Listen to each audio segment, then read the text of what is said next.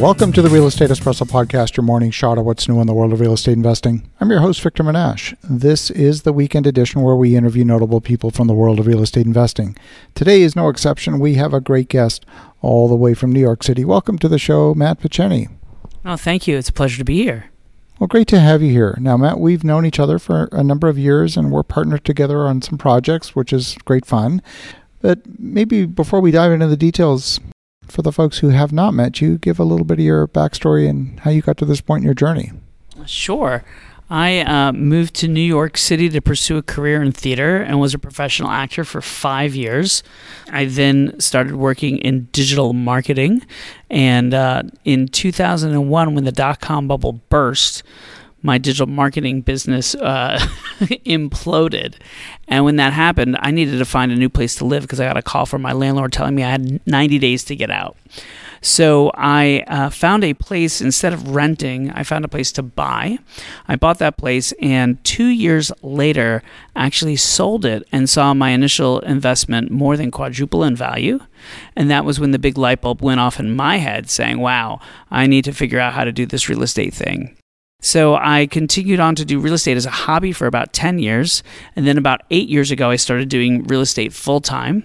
And I primarily focus on multifamily real estate investments, and I use a syndication model to fund those. I love that. And you wrote a book, if I remember, The Backstage Guide to Real Estate.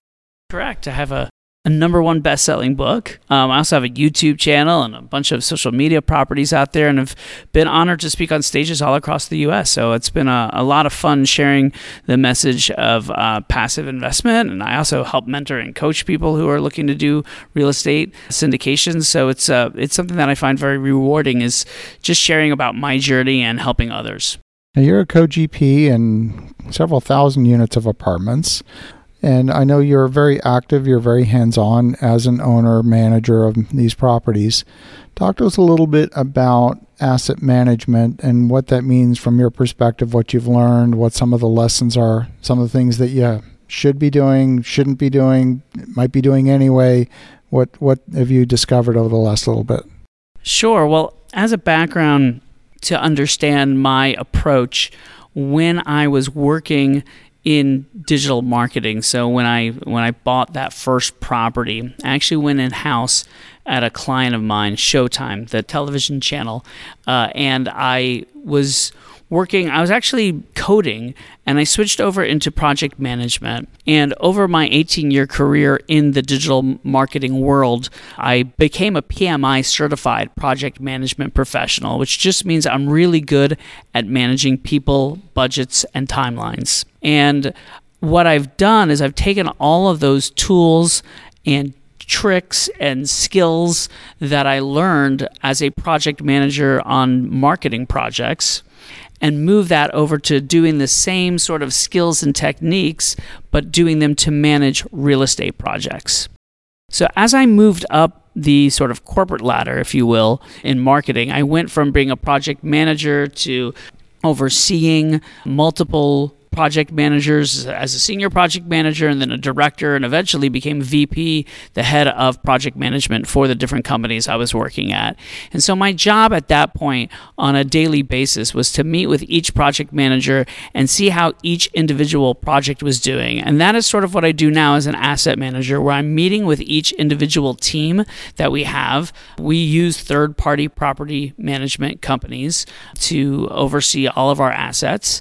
Uh, and, and some sometimes you know we, we have a few different companies that we use and i am meeting on a weekly basis with them and i've taken you know what, what i used to call my uh, my stoplight status sheet and develop that into a, a more comprehensive dashboard. It's basically a, a multi-tab spreadsheet that I have that each of our uh, property managers at each asset uses.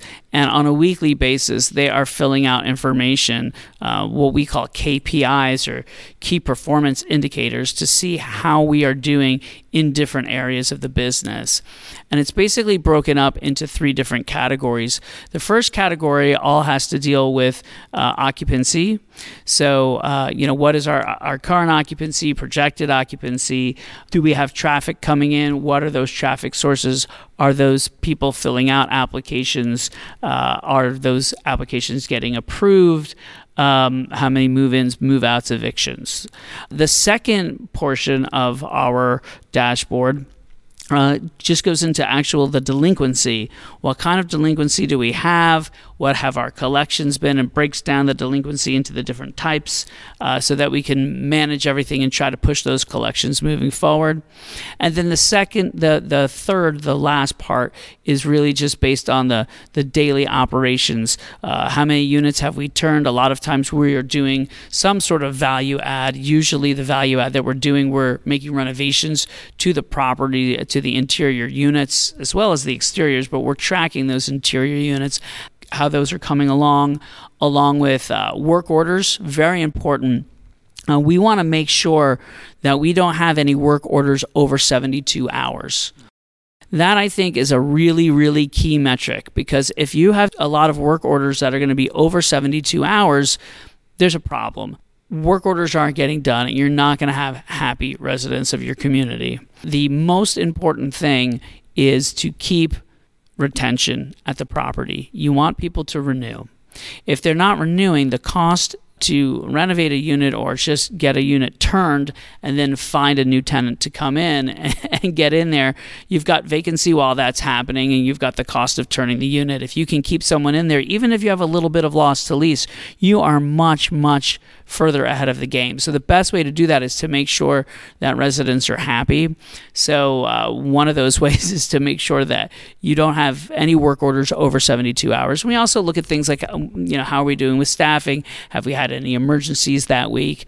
And and that kind of information. But that's what we're looking at on a weekly basis. And no matter how good a property management team is, uh, you know, a property management company, a third party property, management company, you really need to manage that asset. You really need to be working with them and looking at it. I, I for at least the first 12 to 24 months of operations after we take over a property, we are doing that on a weekly basis. Now, we can get to a point where we could start doing it less frequently if things are running very smoothly. I love that. That makes a lot of sense. Now, one of the things that we've often seen is that, yes, a property management company will have systems and processes, but at the end of the day, it's the person in that particular chair that is going to determine the outcome of your property. And they're generally sitting on your payroll, you're paying them directly and you're paying a fee to the property management company who are theoretically overseeing it. But at the end of the day, it's your relationship with them and setting the expectation, setting the culture for your property, setting the tone that's ultimately going to determine the outcome. Do you often find a conflict where you're giving direction that is at odds with what their boss at the property management company might be giving them? We have not run into that, fortunately. One of the things is we're very clear with uh, the property management company exactly what our expectations are, and we understand what their SOPs are. And the other thing that, that uh, we should talk about, it kind of sounds like I'm a tough guy checking all these KPIs and things like that. But we also make sure that we have some levity, we have some fun in all of our communications. I mean, it's a serious business, but we try to not make it too serious and make sure that our employees are happy. You know, one of the things that I'm often talking about when I'm talking on stages and things of that nature is about sort of trying to reinvent property ownership as a positive for communities. And to me, that means the residents of the community and the staff who work there along with ultimately our investors. We are in this to make a profit, but we can do well by doing good. Um, so, you know, one of the things we do is whenever I'm visiting the properties, I'll take the managers out for lunch or for dinner. Uh, we try to incentivize them with bonuses. We give them bonuses during the holidays. Uh, all of those things to keep the staff happy and properly incentivized to do a good job. The term property management, in my mind, is a little bit of a misnomer because a property is an inanimate thing. At the end of the day, the property manager is really managing the tenant relationship more so than the property itself. Can you talk a little bit about that, some of those dynamics, and how you instill that into your systems and processes? That is, I think, a little bit of an art. I remember the first property that we bought was a 132 unit property, and I was amazed that the property manager knew every single tenant in every single unit and knew their dog. A lot of them had dogs. She knew the dogs. She knew the dogs' names. I mean, she knew everybody. And that property was actually one of the smoothest running properties we've ever had.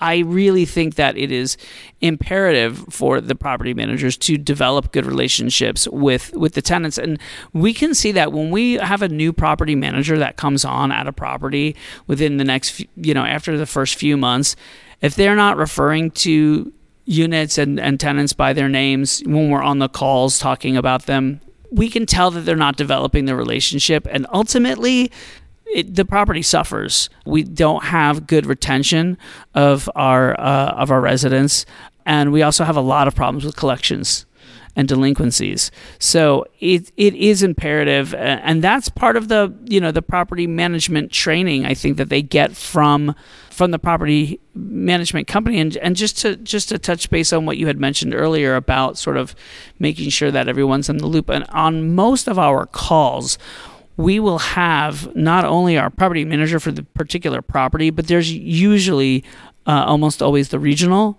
And then sometimes we have a director level person on there. So it, it, everybody knows sort of all the way up the chain. And you know, we don't use these very, very large property management companies where there's, you know, layers and layers and layers of management. I have done that in the past and it has not turned out well. We work with what I would consider a medium sized property management company, so they have enough clout in the market, enough units in the market to, to have a little weight to throw around with vendors if needed, but also it allows us coming in with several thousand units to be a, a bigger fish in a medium sized pond so that we do get the uh, attention that we need. I mean, I know for a fact with all the property managers that we need, I can. I have cell phone numbers for the C level suite. I can get on a phone call if I need to, if there's any sort of emergency or any problems. I love that. And and that was a very useful gem of information. I don't know if the listeners picked up on it, but if the property manager is referring to Unit 104 versus Mrs. Smith, those are very different. It says a lot about how they're thinking about that unit. If folks want to connect, if they want to learn more, what's the best way? The best way to reach me is through my website, picheny.com. It's P I C H E N Y.com. Or you can find me on, on all the social medias, but the best way I think is through the site. Matt, great to catch up and great to be working with you on several projects. And for the listeners at home, definitely connect with Matt Picheny at picheny.com, and the link will be in the show notes. In the meantime, have an awesome rest of your weekend. Go make some great things happen. We'll talk to you again tomorrow.